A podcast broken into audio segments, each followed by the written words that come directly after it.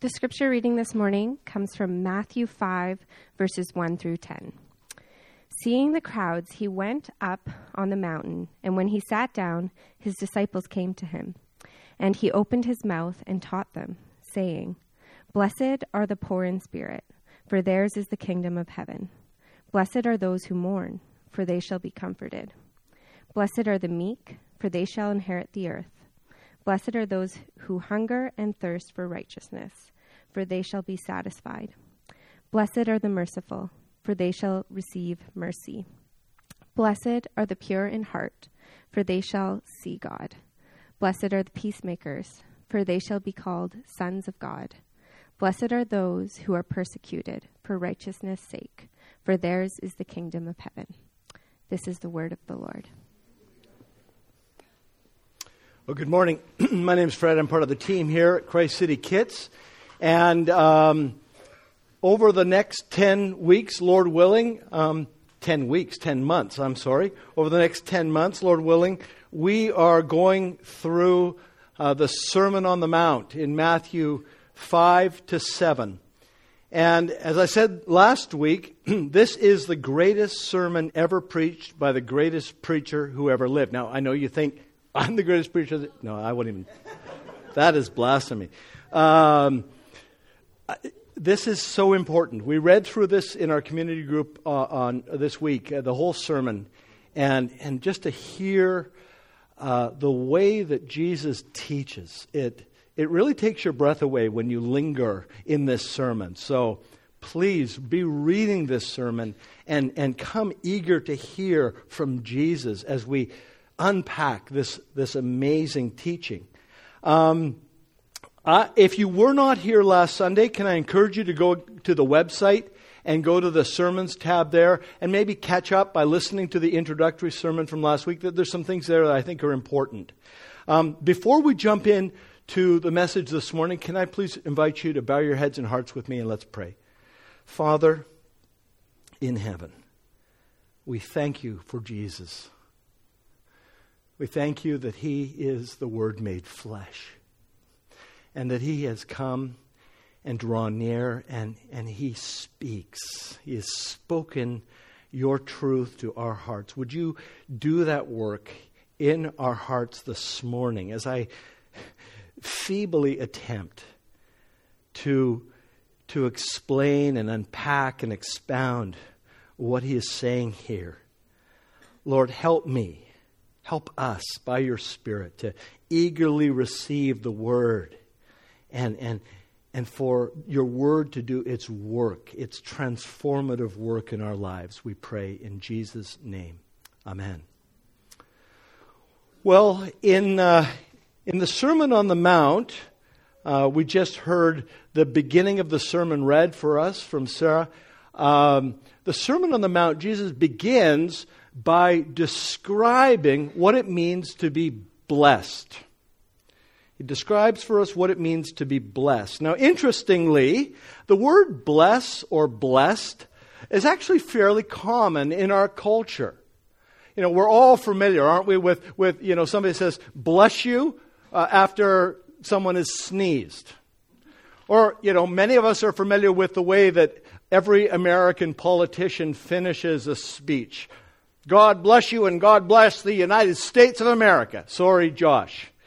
Um, or any other American visitors that we have with us this morning.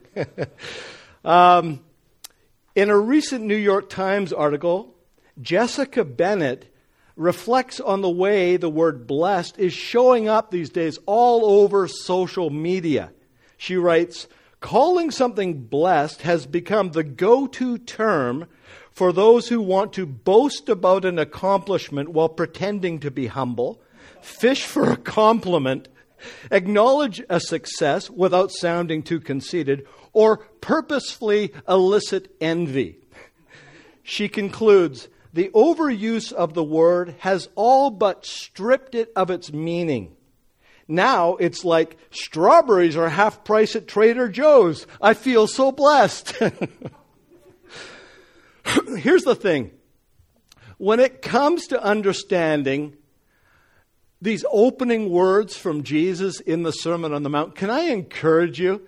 Just ignore, completely ignore, uh, just put it out of your mind completely the way our culture tends to talk about being blessed. That's not going to help us here. Jesus is not talking about feeling blessed because you got some great deal at the grocery store. That's not what the Sermon on the Mount is about. Rather, Jesus in this, this opening Beatitudes, these opening blessings, is addressing what is arguably the most important question that human beings have ever asked. That's what he's talking about. As he starts in the Sermon on the Mount, Jesus is addressing for us the most important question that human beings have ever asked. Namely, how can we experience real flourishing? Or to put it differently, how can we find true and lasting happiness? Now, I'll explain the connection between being blessed and being happy later on. But right now, here's what I, I want you to consider. I want to submit to you that all people, everywhere, for all time, without exception, want to be happy. As Augustine put it rather humorously back in the fourth century, it is the decided opinion of all who use their brains that all people desire to be happy. But, as the first century philosopher Seneca observed, there is not anything in this world, perhaps, that is more talked of and less understood than the business of a happy life. It is every person's wish and design, and yet not one in a thousand knows wherein that happiness consists. We live, however, in a blind and eager pursuit of it and the more haste we make in a wrong way, the further we are from our goal. Indeed, all of us, without exception, are living in this eager pursuit of happiness. That is what gets us up in the morning. That is what keeps us going. But as Seneca points out, we're blind and we're heading in the wrong direction. You see, Seneca reached that conclusion. Seneca was not a Christian. Seneca reached that conclusion by just reflecting on the human condition. Now, in the 1950s, C.S. Lewis said something similar when he considered human history in light of what the Bible teaches. Here's what he wrote all that we call human history money, poverty, ambition, war, prostitution, classes, empires, slavery is the long, terrible story of man trying to find something other than God which will make him happy. See, every human being desires happiness. All of us. We all want to live satisfying and meaningful lives. But happiness is elusive. Lasting and true happiness is elusive. It's, it's like a mist that you try and grab a hold of, and it's gone. Because, as Lewis said, we're seeking our happiness in something or many things other than God. Now, I would suggest to you that Jesus understood this universal desire that we have, as well as this universal frustration that we all feel. Jesus understood this. And that's why in Matthew 4:23 he sa- uh, it says that Jesus went throughout all Galilee teaching in their synagogues and proclaiming the gospel of the kingdom and healing every disease and every affliction among the people. You see, through his preaching and his miracles, Jesus was announcing and demonstrating, that's what his miracles are about. He was announcing as well as demonstrating that the kingdom of God was breaking into this fallen, frustrating, unhappy world. That's what the gospel of the kingdom is about. The kingdom of God is breaking into, in the person of Jesus, is breaking into this, this fallen, deeply frustrating, and profoundly unhappy world. You see, Jesus is the rightful king who has come into the, the world to restore his reign in the lives of his people. By calling people to repent of their sin and follow him, Jesus is not only calling them into his kingdom, he's inviting them to forsake all those futile sources of happiness that we've all been eagerly pursuing and to find our true and our lasting happiness in Him and Him alone. Now, with all that in mind, let's turn again to Matthew 5 1 to 10. We need to hear these opening words from Jesus in the Sermon on the Mount again. It says, Seeing the crowds, Jesus went up on the mountain.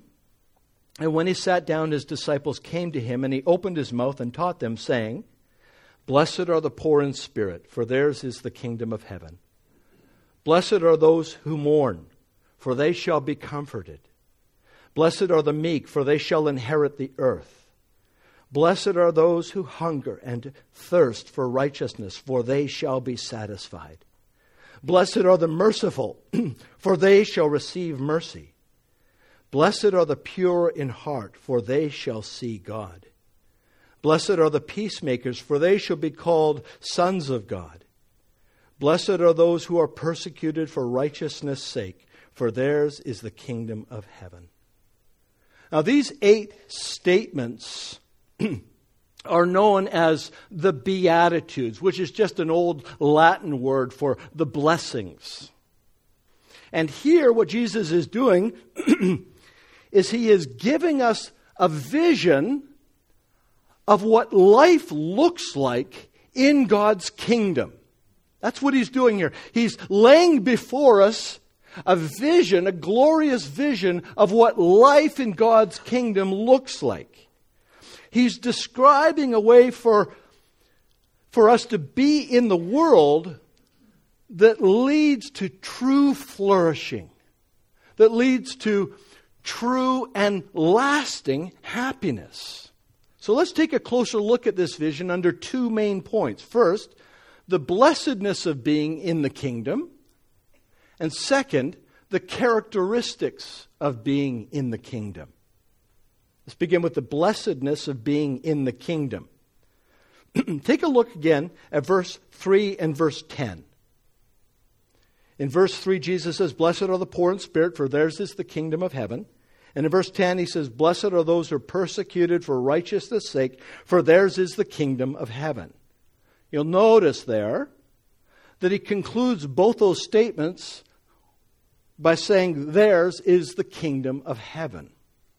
Now, by beginning these Beatitudes and by ending these Beatitudes in this way, it means that everything that Jesus is saying in these Beatitudes is framed in terms of the kingdom. Right? Remember what I said a moment ago. Jesus is the rightful king who has come to restore the reign of God in the lives of his people. So, here in these Beatitudes, he's describing the blessedness of being in the kingdom. Not outside of it, but being a participant in the kingdom of God. I'd like you to notice one other thing. In verse 3, and again in verse 10, Jesus says, For theirs is the kingdom of heaven. He's using the present tense. But if you look at the six Beatitudes that are sandwiched between those two in verses 4 to 9, you'll notice that he uses the future tense. Look at verses 4 to 9. Blessed are those who mourn, for they shall be comforted. Blessed are the meek, for they shall inherit the earth. Blessed are those who hunger and thirst for righteousness, for they shall be satisfied.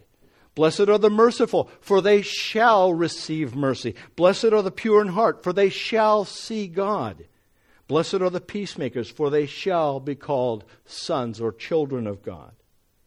See, there's a tension here in this opening statement of Beatitudes. There's a tension here between the present and the future. That's what I want you to notice. Here's the thing for those of us who are followers of Jesus, we are already in his kingdom. And we already have the salvation that he gives to everyone who trusts him. That's the already. But in another sense, we do not yet experience the fullness of the kingdom or the fullness of our salvation. This is absolutely crucial for making sense, not just of the Sermon on the Mount, but of the whole New Testament. You see, ever since the, the, the, the resurrection and the ascension of Jesus, he has been ruling and reigning as the king of the universe. That's what Jesus himself says in Matthew 28 18, I have all authority in heaven and on earth. That's quite a claim. But obviously, um, Jesus' reign over all things is not yet being fully experienced, right? Here's the way I would put it Jesus, as he reigns with all authority, is permitting this present evil age to continue. I use that phrase from Galatians 1 4. We're living, Galatians 1 4 says, in a present evil age, and Jesus, as he reigns over all things, permits that to continue. Now, you can ask me why later on. We can't get into it. There's, there's very good reason why. Now, here's what I would say.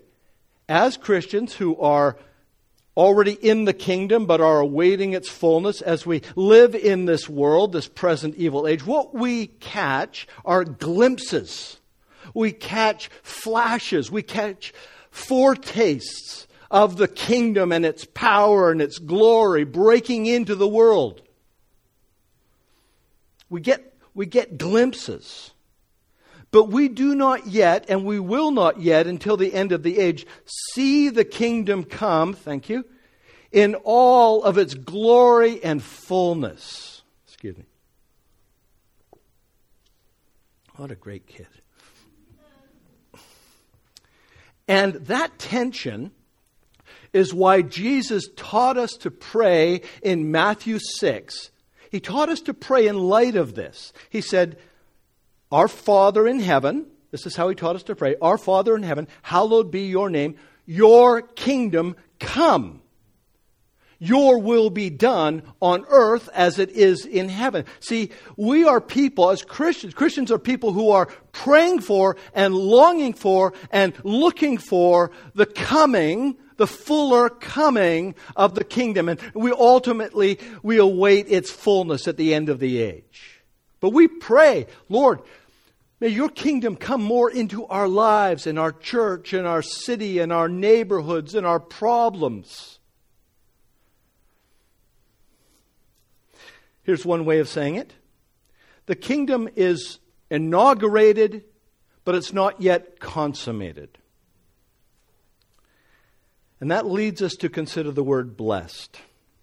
As I said in my introduction, the overuse of this word has stripped it of a lot of its meaning. And that's why I said we should just ignore what the culture is saying. But basically, the Greek word that is translated in our Bibles as blessed means happy. That's what it means happy.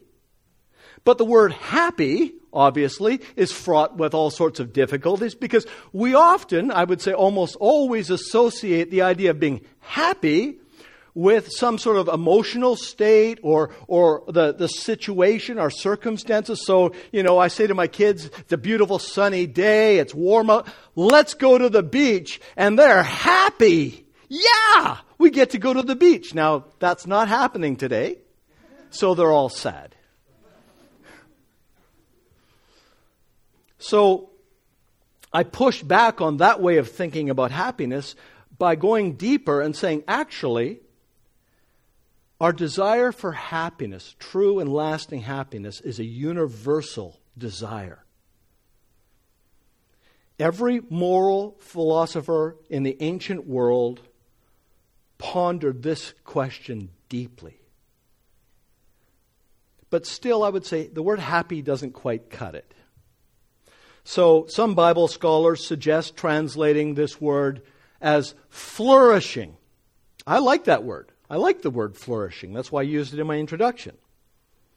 But it too, I think, can be associated with how I'm feeling in my health. I've been going to uh, the gym a lot lately. I'm feeling like I'm flourishing. Or maybe I'm getting a, a career advancement at work and, you know, things are really flourishing. So there's some associations there that don't help us either. So the question is, what should we do?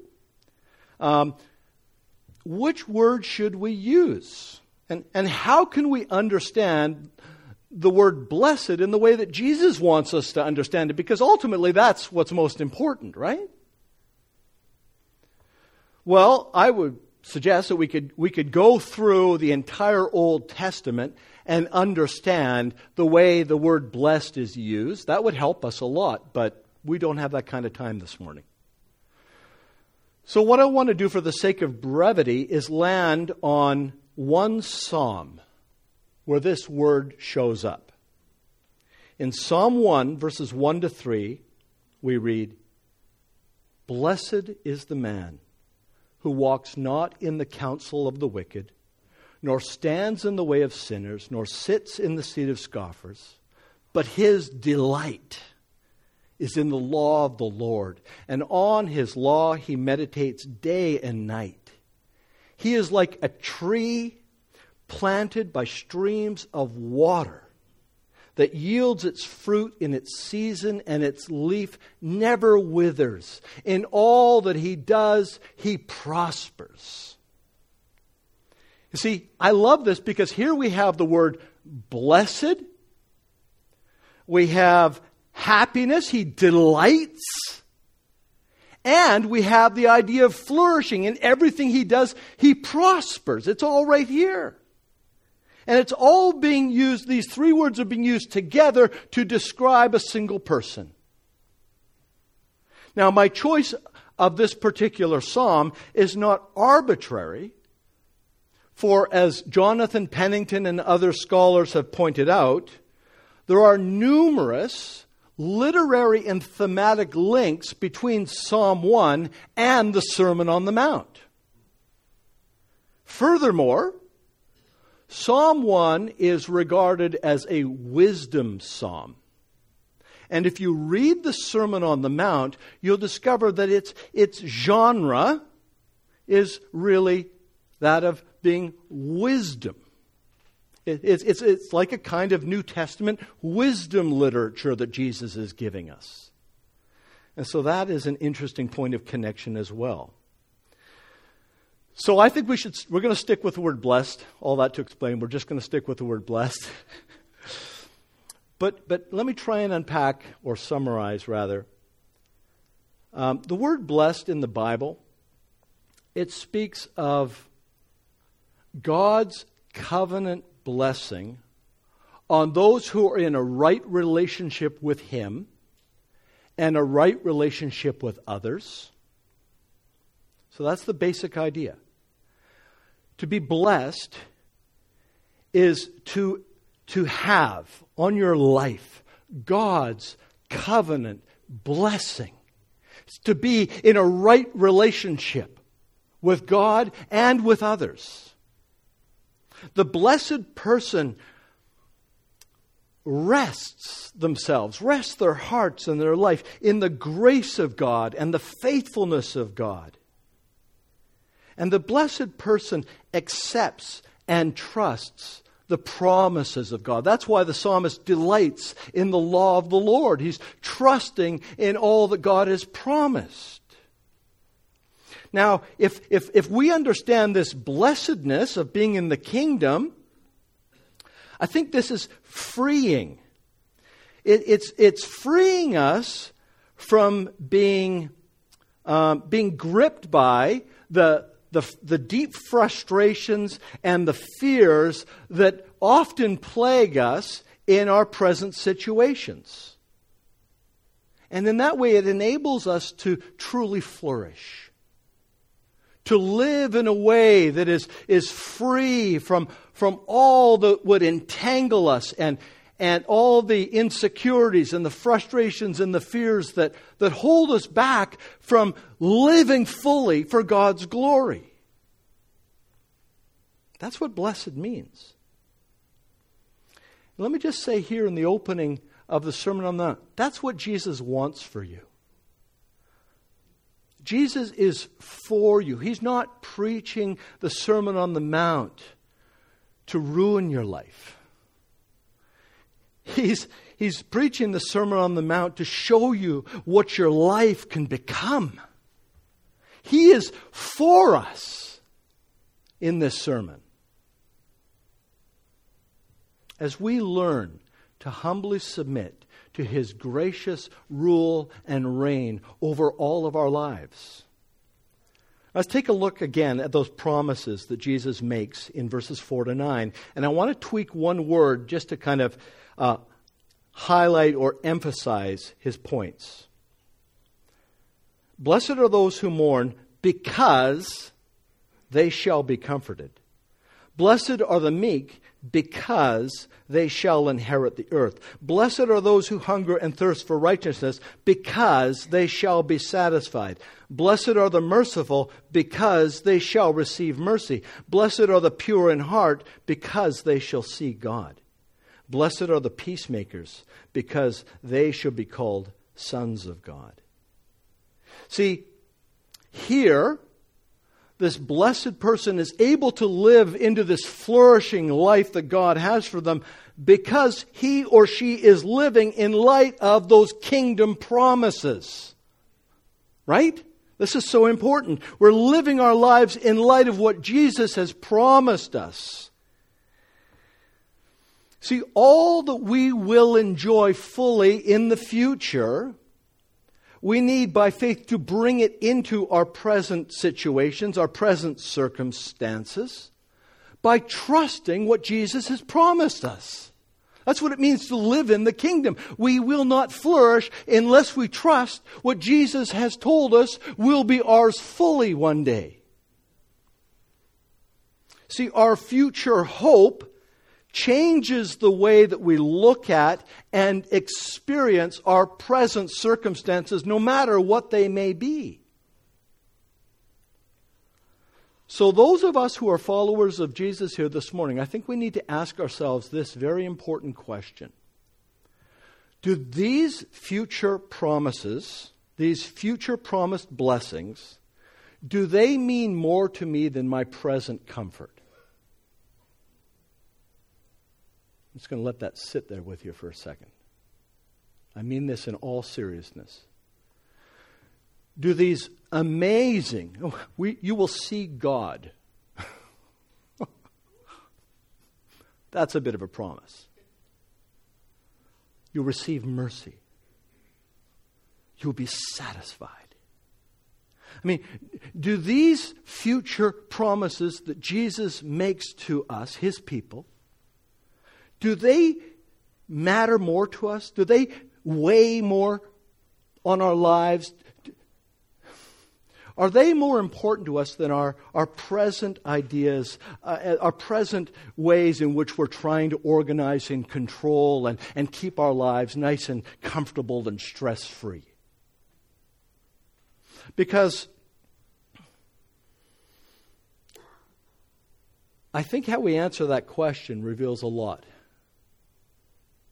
For example, does the knowledge that I will inherit the earth, and that's exactly what Jesus means, does the knowledge that I will inherit the earth give me the kind of inner disposition, one might even say confidence, to be truly meek and humble in my present circumstances? Or do I have to kind of push out my chest and I'm going to get what's mine?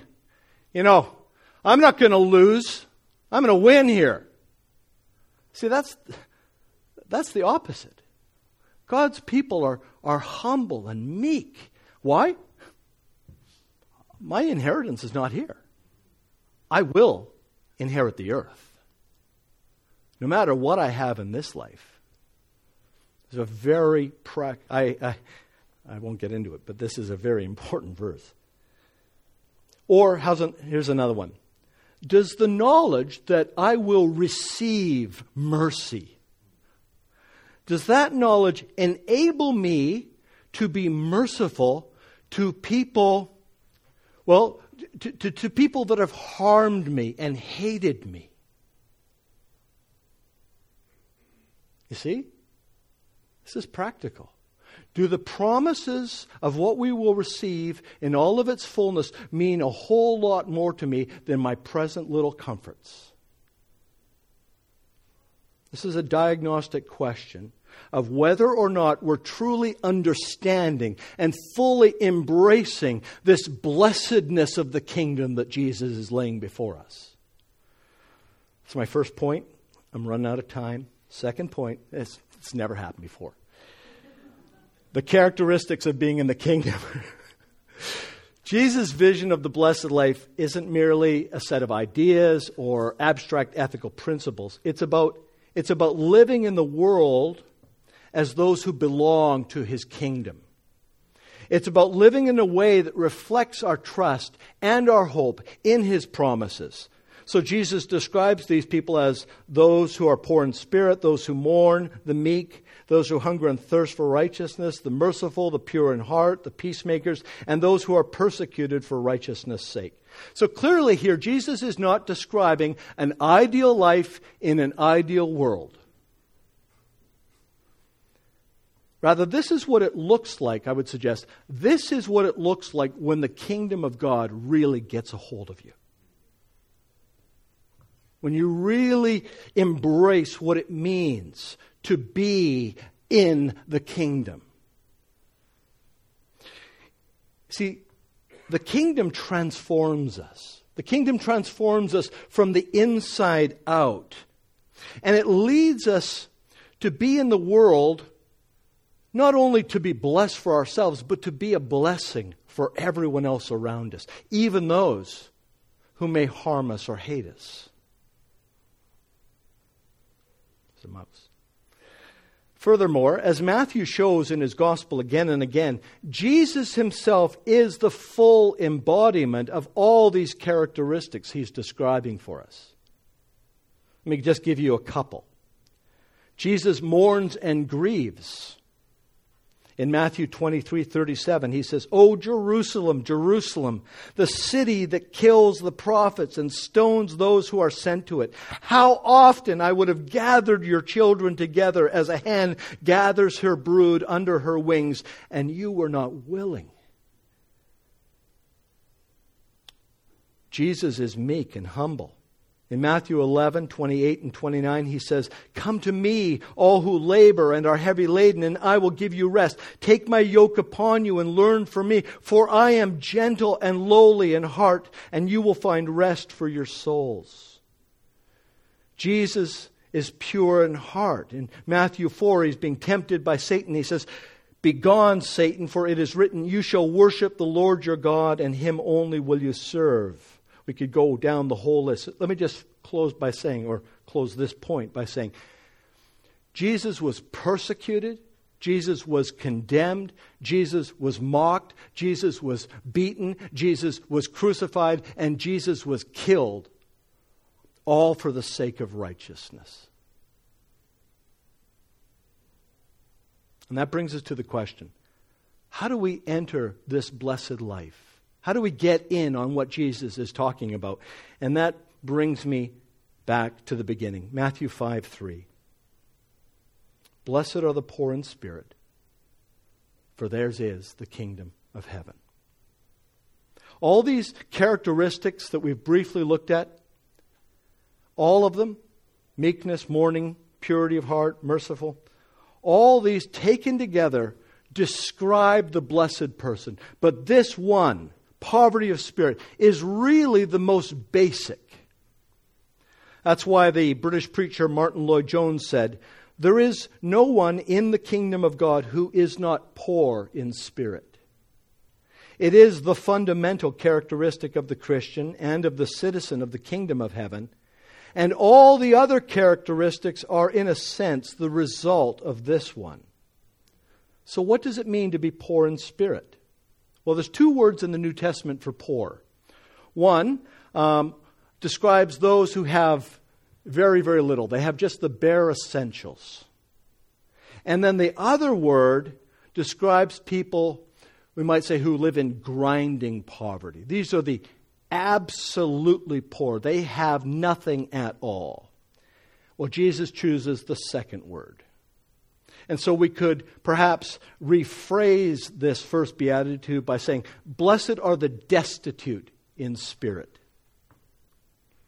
See, the poor in spirit are those who know they have absolutely nothing to offer God. Does that describe you this morning? on your own, apart from God's grace, do you know that you have absolutely nothing whatsoever that might win God's approval and, and, and, and make Him just think that you're special? See, this sort of person comes before God in complete and utter dependence upon His mercy. See, here's the truth.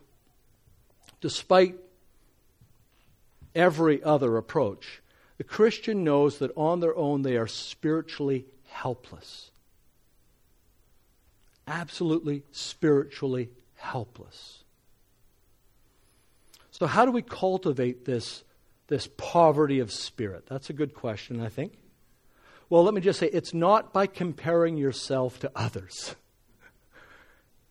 That's, that's a complete waste of time. Rather, I don't think we can discover who we really are unless we see who we are before God. That's the only way. We can only discover our poverty of spirit if we take who God is really seriously. That's why the systematic theology course is so important. We're going to look at the doctrine of God in the Bible. It scares me how little uh, the, uh, the knowledge of what the Bible reveals about God and His attributes and His character we really have. Because if we really saw it, I think we would be more in touch with this poverty of spirit. For example, the prophet Isaiah discovered his own spiritual poverty when he saw a vision of the glory of God. You know this passage. In Isaiah 6, here's what we read. In the year that King Uzziah died, I saw the Lord high and exalted, seated on a throne. And the train of his robe filled the temple. Above him were seraphim each with six wings. These are angelic creatures. Each with six wings. With two wings they covered their faces, and with two they covered their feet, and with two they were flying. And they were calling to one another, Holy, holy, holy is the Lord Almighty. The whole earth is full of His glory. And at the sound of their voices, the doorposts and thresholds shook, and the temple was filled with smoke. Here's the moment of discovery. Woe to me, I cried. I am ruined. One translation is, I am undone. For I am a man of unclean lips, and I live among a people of unclean lips, and my eyes have seen the King, the Lord Almighty. See, to be poor in spirit means that we understand our spiritual poverty and our moral bankruptcy before the God of the universe. It means that we are absolutely dependent upon Him for everything for forgiveness, for reconciliation, for every provision, including the air that we breathe into our lungs. Let me close with what I think is a wonderful description of spiritual poverty from Augustus Toplady's famous hymn, Rock of Ages. Here it is Nothing in my hands I bring, simply to the cross I cling. Naked, come to thee for dress. Helpless, look to thee for grace. Foul, I to the fountain fly. Wash me, Savior, or I die. That's the heart of those who are blessed. That's the heart of those who, are, who know that they are poor in spirit. Let's pray. Father, would you work into our hearts the knowledge of who we really are before you. You don't do that to ruin us, Lord. Yes, you do it to humble us. But when we discover who we really are before you,